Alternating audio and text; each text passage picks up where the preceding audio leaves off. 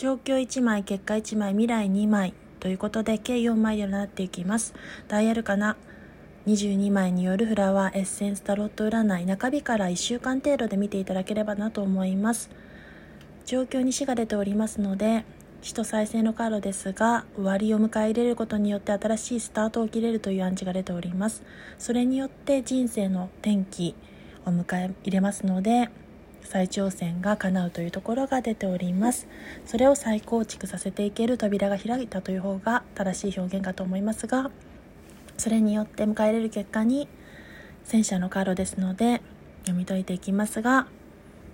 果敢に物事に取り組めるエネルギーを持って前向きに進んでいけるというところが結果に出ております。そして最終未来のところに忍者のカードと審判のカードが出ておりますので順に読んでいきますが